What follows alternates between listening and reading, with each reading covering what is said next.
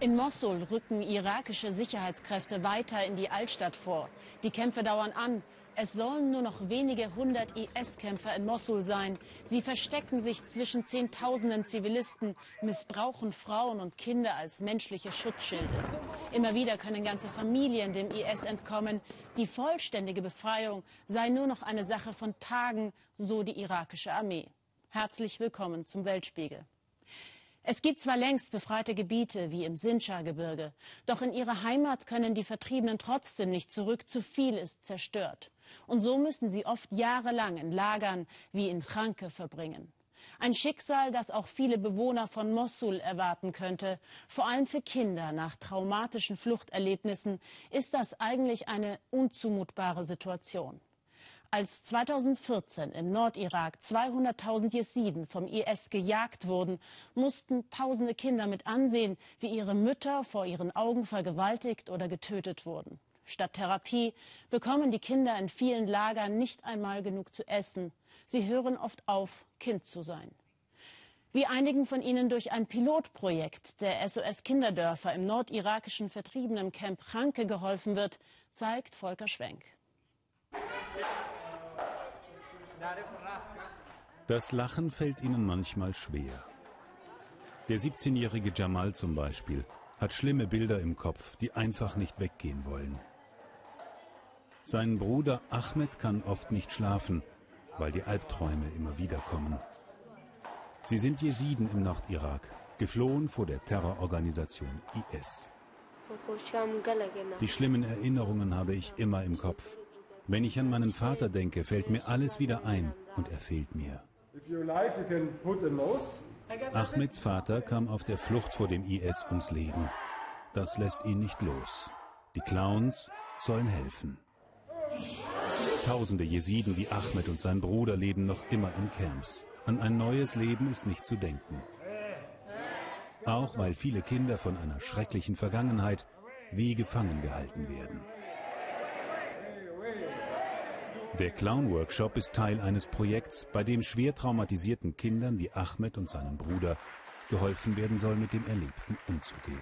Ein Zirkuskünstler und Clownerie bringt die äh, Kinder im Moment in ihren eigenen Körper zurück und in der Reflexion mit einem Objekt.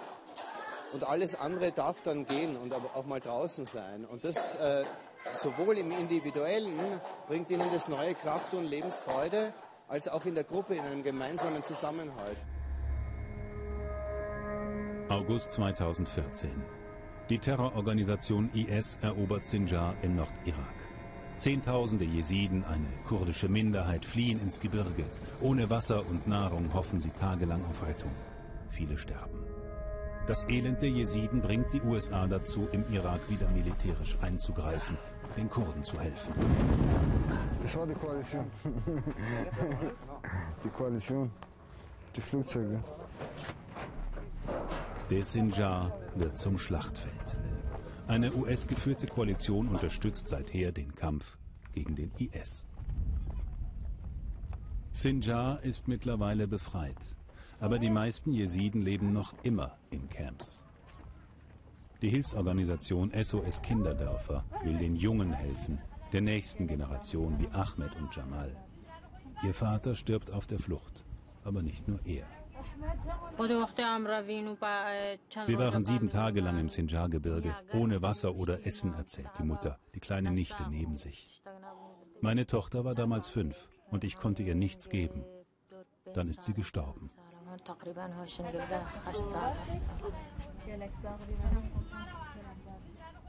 Nach dem Tod des Vaters ist Jamal als Ältester für die Familie verantwortlich. Er muss sie ernähren. Seine Kindheit ist mit 15 vorbei.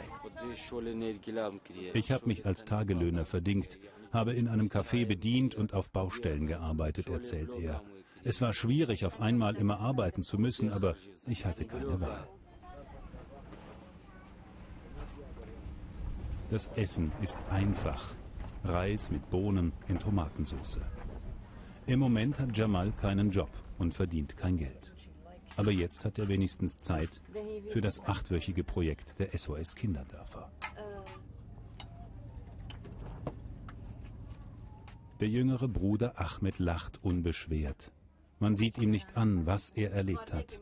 Aber manchmal kommt die Erinnerung hoch und legt sich bleischwer über das Jetzt. Diese Erinnerung lebt in der Familie. Das heißt, sie wird immer und immer wieder gekeult. Und äh, selbst wenn die Kinder das nicht mitgekriegt haben, sind sie, ähm, sind sie davon betroffen, weil sie es eben durch ihre Familienmitglieder immer, immer wieder mitbekommen und auch diese Ängste letztendlich ähm, eingepflanzt bekommen.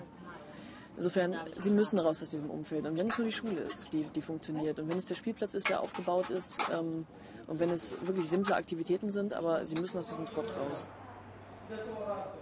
Ein Trauma ist wie eine Fessel, aus der die Kinder sich nicht befreien können. Solche Übungen sollen Erleichterung bringen. Die Kinder stellen sich vor, dass was sie belastet, wie ein Film abläuft, auf der Handfläche ihres Partners. Dann wird das Bild genommen und weggeworfen. Manchmal hilft das. Aber kann es heilen? Heilen. Heilen ist dabei, glaube ich, ein ziemlich großes Wort. Wir können, wir können unterstützend helfen, dass die Kinder besser damit klarkommen, dass wir mit den Eltern vermitteln, dass wir versuchen, den Familien klarzumachen, was in diesen Kindern vorgeht. Ähm, dass wir versuchen, Wege aufzuzeigen, wie man, wie man da durch kann. Mit Ahmed dürfen wir sprechen. Doch einige der jesidischen Kinder sind erst vor kurzem aus IS-Gefangenschaft freigekauft worden. Sie sollen wir nicht fragen. Zu frisch sind die Verletzungen. Zu groß die Gefahr, dass wir etwas aufwecken, was gerade am Einschlafen war. Jamal und Ahmed haben Schlimmes erlebt. Doch manche Kinder hier haben Mord und Vergewaltigung gesehen, haben Mütter noch in der Gewalt des IS. Jetzt haben sie alle einige Wochen vor sich, in denen vielleicht ein Leben beginnt, das etwas weniger von der Vergangenheit verdunkelt wird. Seit ich hier bin, habe ich keine Albträume mehr. Ich kann endlich wieder schlafen. Vertrauen haben, sich fallen lassen. Es sieht so einfach aus und ist so schwer für manches jesidische Kind, das dem Terror des IS entkommen ist. Da dachte sich der amerikanische Präsident, er fliegt mal im Mai in den Nahen Osten und schafft Frieden. Erfolgreich bewirkte er das Gegenteil und sorgte gebauchpinselt von den Saudis für eine neue Stufe der Eskalation. Das Emirat Katar soll aus dem Kreis der arabischen Staaten ausgeschlossen und isoliert werden aufgrund seiner Nähe zum Iran, dem erklärten Feind der Saudis. Den Freifahrtschein dafür hat wohl Präsident Trump auf seiner Reise geliefert. Nahost und die Vereinigten Staaten. Für Ruhe und Frieden hat die amerikanische Politik in den letzten Jahrzehnten wahrlich nicht gesorgt. Dass der Irakkrieg ein Fehler war, sehen inzwischen auch immer mehr Amerikaner ein. Und so scheint die Stimmung vor den Unabhängigkeitsfeiern übermorgen gedämpft zu sein. Demian von Osten. Hier ist Frieden. Delaware an der Ostküste der USA.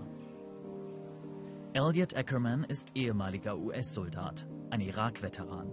Er kämpfte als Marineinfanterist in Fallujah.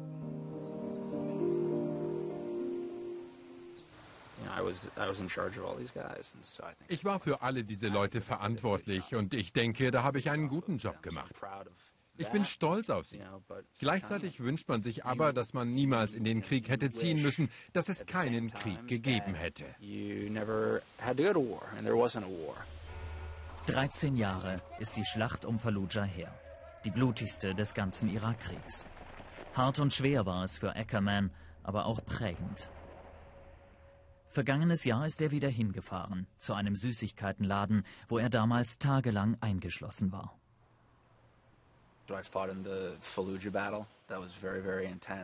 In der Schlacht um Fallujah zu kämpfen war sehr intensiv. Danach ging mein Leben aber weiter. Und dann kommst du nach Fallujah zurück, siehst all diese Orte wieder und siehst, wie wenig sie sich verändert haben im Vergleich zu dir. Darauf war ich nicht vorbereitet. Uh, uh, der Irakkrieg. Weite Teile der Amerikaner sehen ihn im Nachhinein als Fehler, auch angesichts tausender toter US-Soldaten. Ein Krieg bis heute prägend für die US-Außenpolitik in der arabischen Welt. Denn die Region liegt an vielen Stellen in Trümmern und die USA haben oft ihre Hände im Spiel. Chaos in Libyen, wo Amerikaner Marschflugkörper einsetzten. Im Jemen herrscht Bürgerkrieg, US-Drohnen treffen dort immer wieder Zivilisten. In Syrien bekämpfen die Amerikaner den IS, Irak Afghanistan und auch über Pakistan fliegen amerikanische Drohnen. In US-Basen auf der arabischen Halbinsel stehen 40.000 Soldaten bereit. Will Donald Trump sie einsetzen? Bisher ist die Politik des US-Präsidenten dort unklar, selbst für Beobachter in Washington.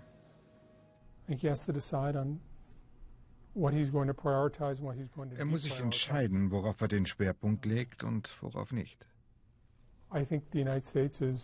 Ich denke, die USA nehmen sich wegen der Gefühle zu Hause eher zurück. Aber ich denke, es ist wichtig, dass die Vereinigten Staaten daran mitarbeiten, diese Konflikte zu lösen, vor allem in Syrien und im Jemen. Auch hier grübelt man im US-Außenministerium. Was aus dem Gebäude nach draußen dringt, erinnert mehr an eine Behörde, die abgewickelt wird. Posten bleiben unbesetzt, Meetings finden nicht statt. Rex Tillerson, der Außenminister, steht sowohl mit seinen Mitarbeitern als auch mit dem Präsidenten selbst im Konflikt. Trumps Auftritte in der Region stiften zum Teil Verwirrung.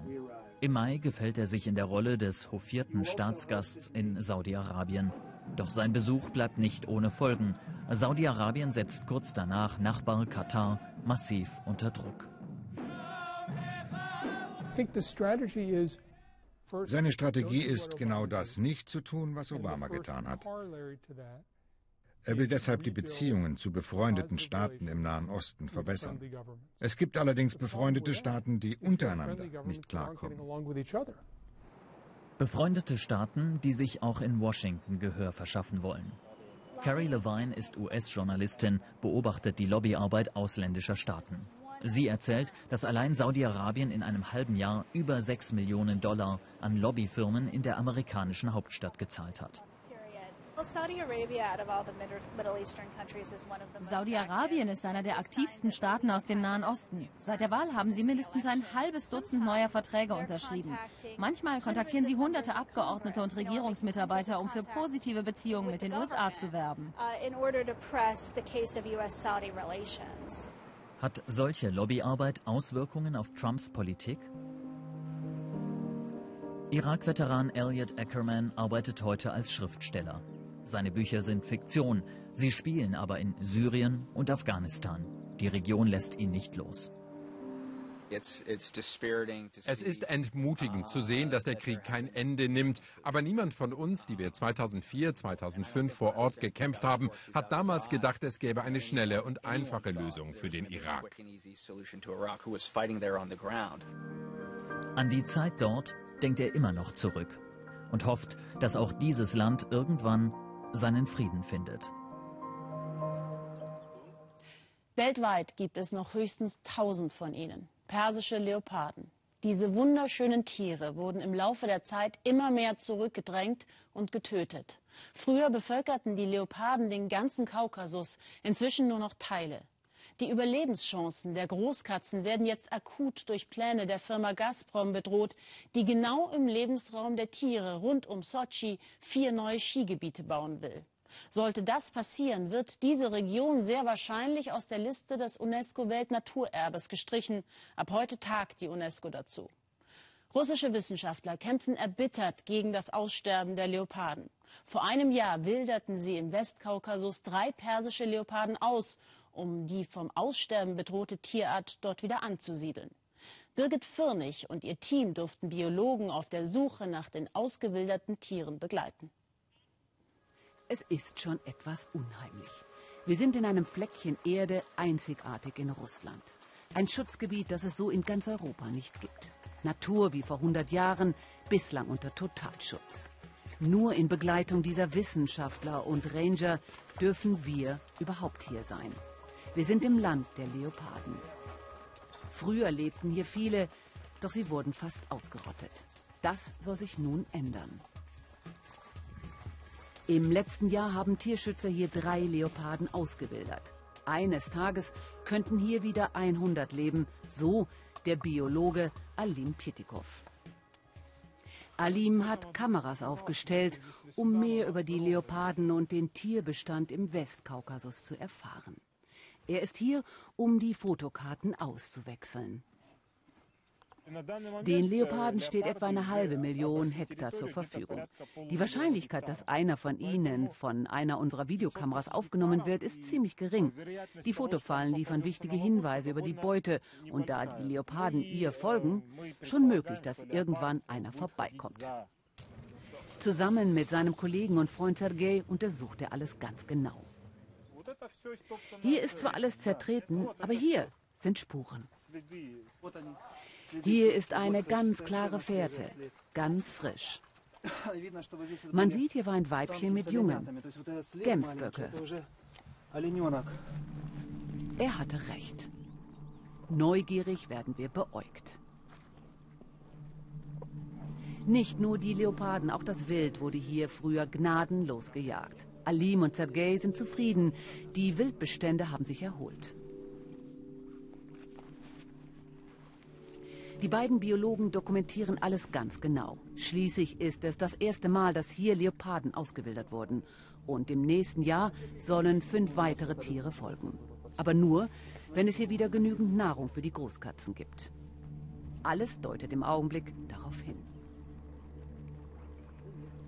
Sorgen machen sich die beiden Biologen eher um die Bewegungsfreiheit der Katzen.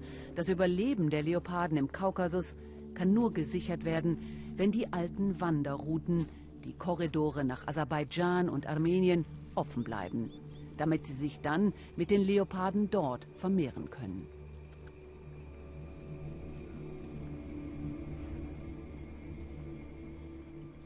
Manchmal läuft Alim 20 Kilometer am Tag quer durch den Westkaukasus. Denn nicht immer hat er das Geld für Pferde. Doch er weiß, wie wichtig es ist, Informationen zusammenzutragen. Denn nur dann können weitere Tiere ausgewildert werden. Täglich wertet er im Camp alles aus. Langsam ergibt sich ein Gesamtbild. Kadaver geben Auskunft über die Jagdreviere der Leoparden. Alles wird in eine Karte eingezeichnet. Die Leoparden sind ideale Raubtiere, weil sie nur das nehmen, was sie brauchen. Und das zahlenmäßige Verhältnis zwischen Huftieren und Leoparden gibt keinen Anlass zur Sorge. Man muss nicht befürchten, dass die Huftiere unter Druck geraten und radikal reduziert werden. Die Bewegungsmuster zeigen, die Leoparden haben sich ausgezeichnet angepasst. Alim hat ein ganz besonderes Verhältnis zu den Großkatzen. Er war dabei, als die drei jungen Leoparden vor einem Jahr ausgewildert wurden. Es ist das erste groß angelegte Experiment dieser Art weltweit. Leoparden, die in menschlicher Obhut heranwuchsen, wurden in freier Wildbahn ausgesetzt. Zwar wurden sie in einem Gehege aufgezogen, doch ohne jeglichen Kontakt zum Menschen. Nur selten sind die scheuen Großkatzen bisher gesichtet worden. Sie meiden Menschen und das ist gut so. Denn vom Menschen geht die größte Gefahr aus, so der Direktor der Umweltorganisation WWF in Russland. Vor den Olympischen Spielen in Sotschi habe der russische Präsident versprochen, das Gebiet unangetastet zu lassen, es sogar zu vergrößern. Doch mittlerweile stehen wirtschaftliche Interessen im Mittelpunkt. Gerade hat die Regierung einen Teil des Parks, der für die Wanderung der Leoparden wichtig ist, zur kommerziellen Nutzung freigegeben. Für den möglichen Bau von Bahntrassen und Pisten. Noch hofft er, dass der Präsident diese Entscheidung rückgängig machen könnte. Die größte Gefahr, eine Ausweitung der Skiressorts von Gazprom zum Beispiel in Richtung kaukasisches Naturschutzgebiet.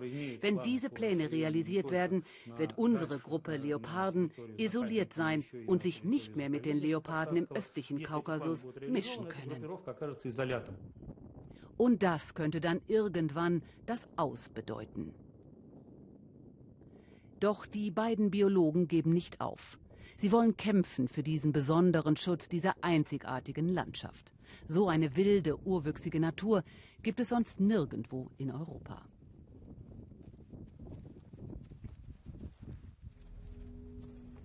Und auch das gehört dazu. Plötzlich zieht ein Unwetter auf.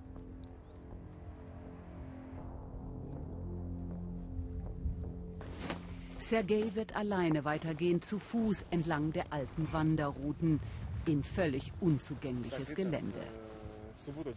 Die Hinweise mehren sich, dass einer der Leoparden da draußen sein Revier etabliert hat. Sergei will so viel wie möglich darüber herausfinden.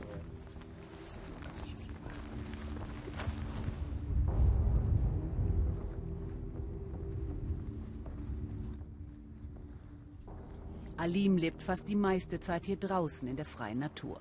Wenn der Mensch dafür verantwortlich ist, dass diese herrlichen Raubkatzen fast ausgerottet wurden, dann müssen wir jetzt dafür sorgen, dass das Gleichgewicht wiederhergestellt wird.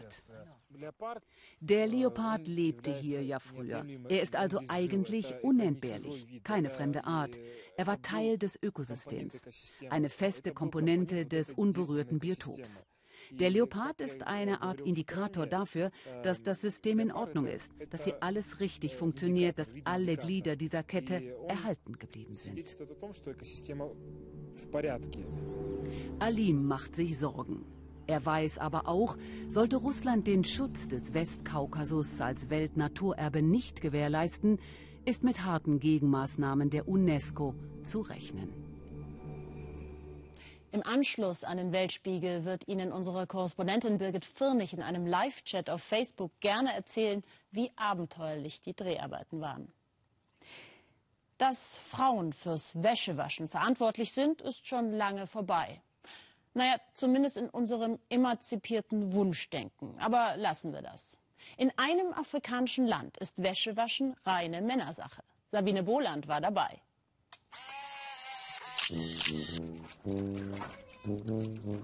Alltägliche Plackerei, Wasser holen, Wäsche waschen. Überall in Afrika machen das Frauen. Hier in Abidjan, der Hauptstadt der Elfenbeinküste, ist das allerdings anders. Aber warum?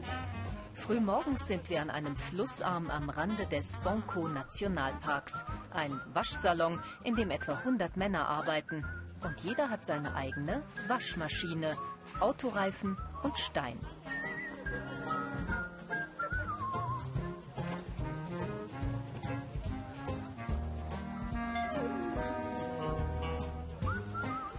Abbas Adamau wäscht hier schon seit 27 Jahren.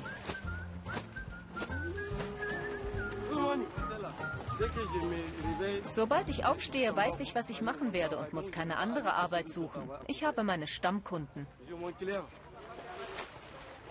Bei denen sammelt Adamau im Morgengrauen die Wäsche ein und bringt sie abends wieder. Keiner seiner Kollegen vertausche jemals Kleidungsstücke, sagt er. Zur Abwechslung sitzen mal die Frauen den ganzen Tag herum.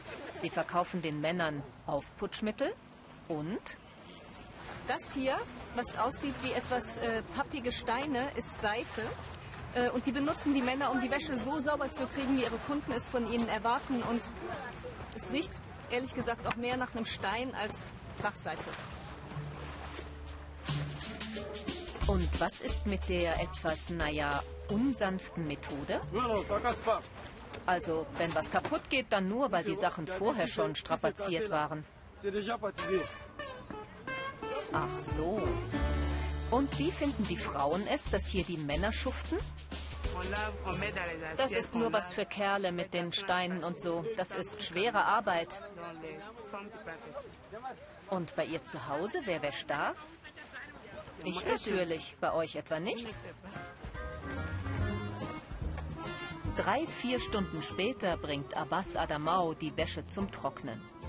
Pro Hemd oder Hose verdient er umgerechnet 10 Cent. Genug, um seine Kinder in die Schule zu schicken. Zu seinem angestammten Trockenplatz muss Adamau ein ganzes Stück laufen. Die Kunden der waschenden Männer von Abidjan sind übrigens fast nur Männer. Das könne er sich nicht erklären, sagt Abbas. Vielleicht bevorzugen Frauen für ihre Kleidung doch etwas sanftere Reinigungsmethoden. Am Nachmittag, wenn die meiste Wäsche gewaschen ist, dann wird aus dem Waschsalon ein Schwimmbad. Für Jungs natürlich. Viele europäische Metropolen wie Paris, London, Oslo oder Madrid planen, Dieselfahrzeuge aufgrund ihrer hohen Stickoxidemissionen aus dem Innenstadtverkehr zu verbannen. Die Besitzer dieser Fahrzeuge sollen auf umweltschonende Antriebe wie Hybrid- oder Elektromotoren umsteigen. Livia Cevolini aus Modena hat dies schon vor Jahren geahnt und in ein innovatives Projekt investiert. Den Bau eines Elektromotorrads. Und das, obwohl die Wirtschaft in Italien heftig kränkelt. Egal, sagte sich die Italienerin und rollte ihr Vorhaben an. Ellen Trapp. Batterie aufgeladen, 240 km/h in der Spitze, doch nach 150 Kilometern ist Schluss. Dieses Motorrad ist anders als andere. Es fährt mit Elektromotor, entwickelt und gebaut in Modena, made in Italy, also von ihr, Livia Cevolini. Die junge Ingenieurin ist in einer Formel-1-Familie groß geworden, stets umgeben von Gummi und ziemlich viel PS. Vor sechs Jahren kam ihr die Idee Motorräder bauen. Ja, aber zeitgemäß. Ein Schritt, den sich die wenigsten trauen. Es war eine sehr riskante Entscheidung, aber es scheint sich auszuzahlen. Es war schwierig, weil wir die Anfangsfinanzierung mit dem eigenen Geld und dem Familienunternehmen gestemmt haben. Auch wenn das Unternehmen heute erfolgreich ist, alle hoffen, dass der Verkauf weiter auch so gut läuft und dass auch Italiens Politik endlich innovativer wird.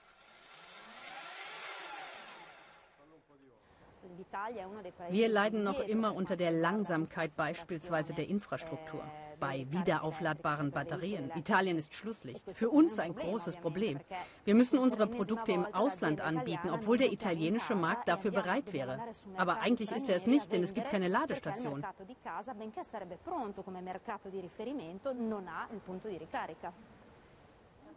Andrea Vezzani ist der Steuerberater des Unternehmens. Freitag war Zahltag. Er stöhnt. Unverhältnismäßig hoch sind die Steuern. Hier sieht er Reformbedarf. Kein Geheimnis in Italien. Trotz hoher Steuern kümmert sich der Staat wenig um Straßen, Gesundheitswesen oder Schulen. Das macht ihn wütend und er glaubt, das schrecke auch ausländische Investoren ab. Das Made in Italy funktioniert in der Mode, beim Essen und in der Technologiebranche. Die ganze Welt weiß, dass italienische Produkte sehr gut sind. Unerklärlich, warum kein Ausländer hier investieren will. Der einzige Grund ist wohl, dass die Gesetze unverständlich sind. Wir schaffen es nicht, sie zu erklären. Und sie werden nur allzu oft umgangen. Wir ziehen uns halt irgendwie immer aus der Affäre.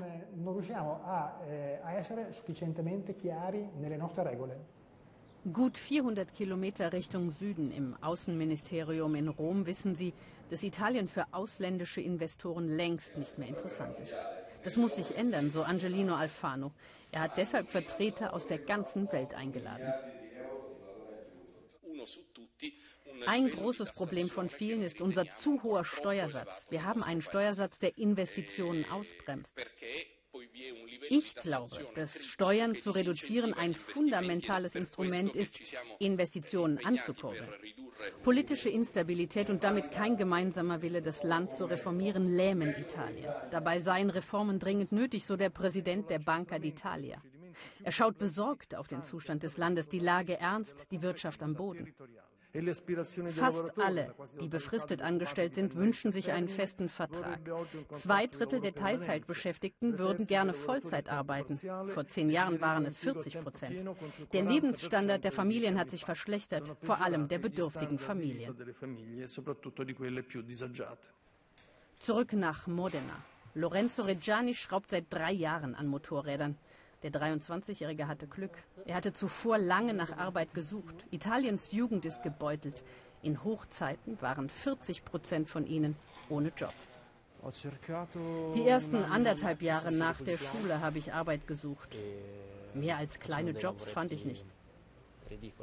Dann kam dieses Projekt. Am Anfang war es ja nur ein Projekt.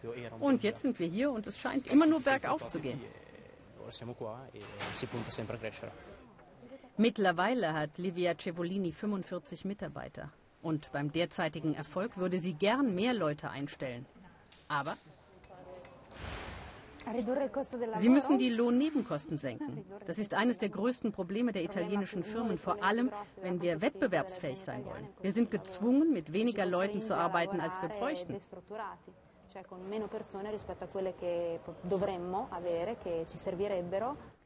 Italien hat EU-weit mit die höchsten Lohnnebenkosten, aber Cevolini hätte Kredite gebraucht. Die Banken haben ihr Start-up abgelehnt. Unterstützung vom Staat, Fehlanzeige. Deshalb ging Livia Cevolini mit ihrem Unternehmen an die Börse. Betreut wurde sie von der Finanzanalystin Tatjana Eifrich. Eifrich hat von Anfang an an Cevolini und ihr Motorrad mit Elektromotor geglaubt. Der ganze asiatische Raum ist in Sachen E-Mobilität weiter als Europa. Europa holt jetzt aber auf. Stimmt, bestens, hoffentlich. Die Investitionen sind da, auch das Produkt. Jetzt muss sich nur noch das Land verändern.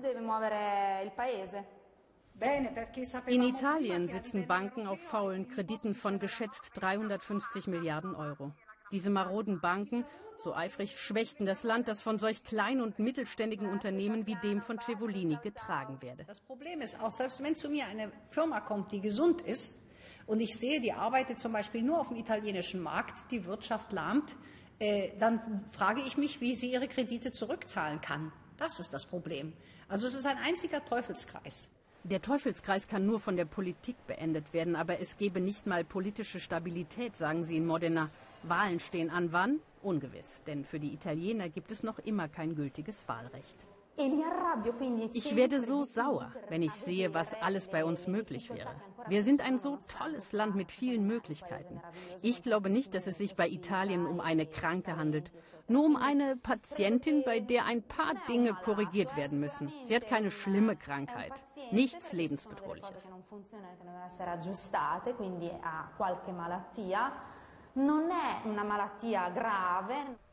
Italien, das Sorgenkind Europas. Der Frust in allen Generationen auf die etablierten Parteien ist groß. Es muss was passieren. Aber das, was passiert, bezweifeln hier viele.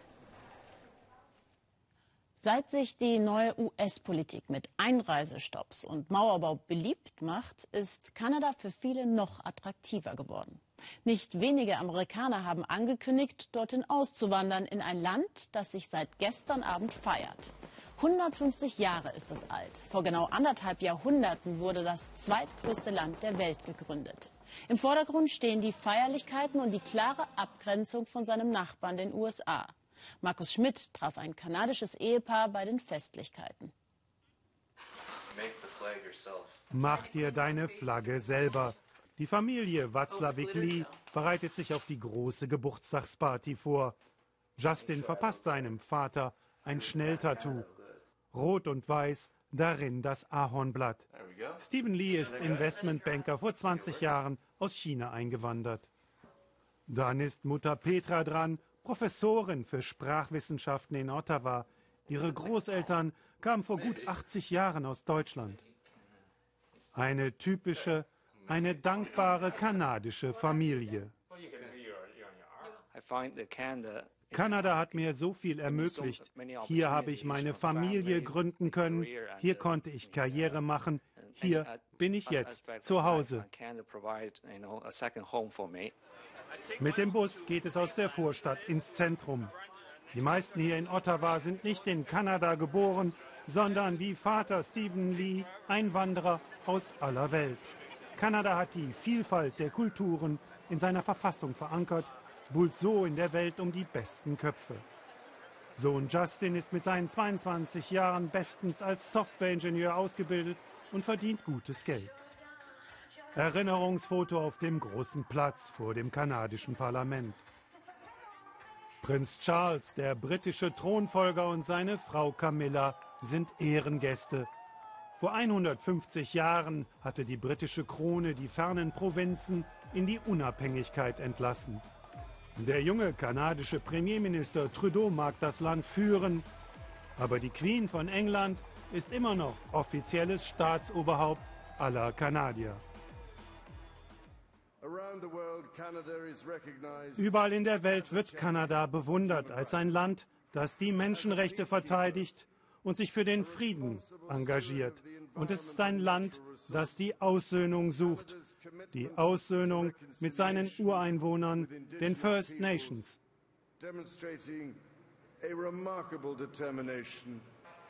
Am Rande der Festbühne ist ein Tipi aufgebaut. Vielen der Ureinwohner ist nicht nach Feiern zumute.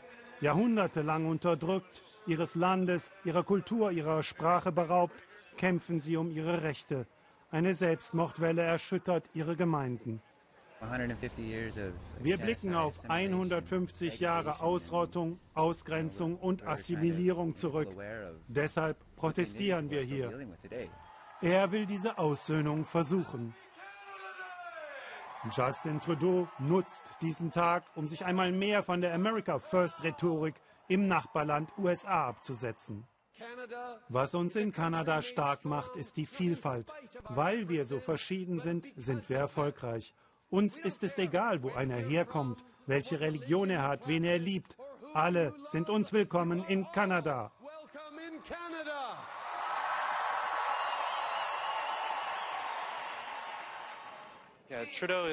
Trudeau spricht uns aus dem Herzen. Er versteht die Leute und er geht auf die Leute zu.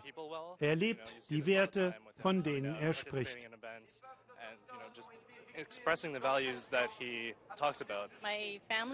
Wir sind so verschieden. Ich bin so froh, dass ich hier meine Familie umarmen kann und keiner redet mir rein.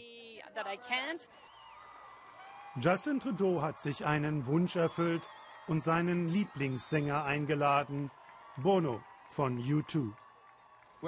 Wo sie auch herkommen, ob sie gerade als Flüchtlinge aus Syrien in Kanada aufgenommen wurden oder als First Nation schon Tausende von Jahren hier siedeln, Kanada ist ihre Heimat und wir sind dankbare Gäste. Wenn andere Mauern bauen wollen, öffnen sie die Türen. Wenn andere spalten, öffnen sie die Arme. Führen Sie, damit andere Ihnen folgen. Traumland Kanada. Der Anspruch ist hoch und er ist noch lange nicht eingelöst. Aber der Versuch, es besser zu machen, eint das Land. Schön einmal mit Feierbildern eine Sendung zu beenden. Denken Sie daran, gleich im Anschluss beantwortet unsere Korrespondentin Birgit Firnig in einem Live-Chat auf Facebook Ihre Fragen zu den persischen Leoparden. Haben Sie noch einen schönen Abend. Auf Wiedersehen.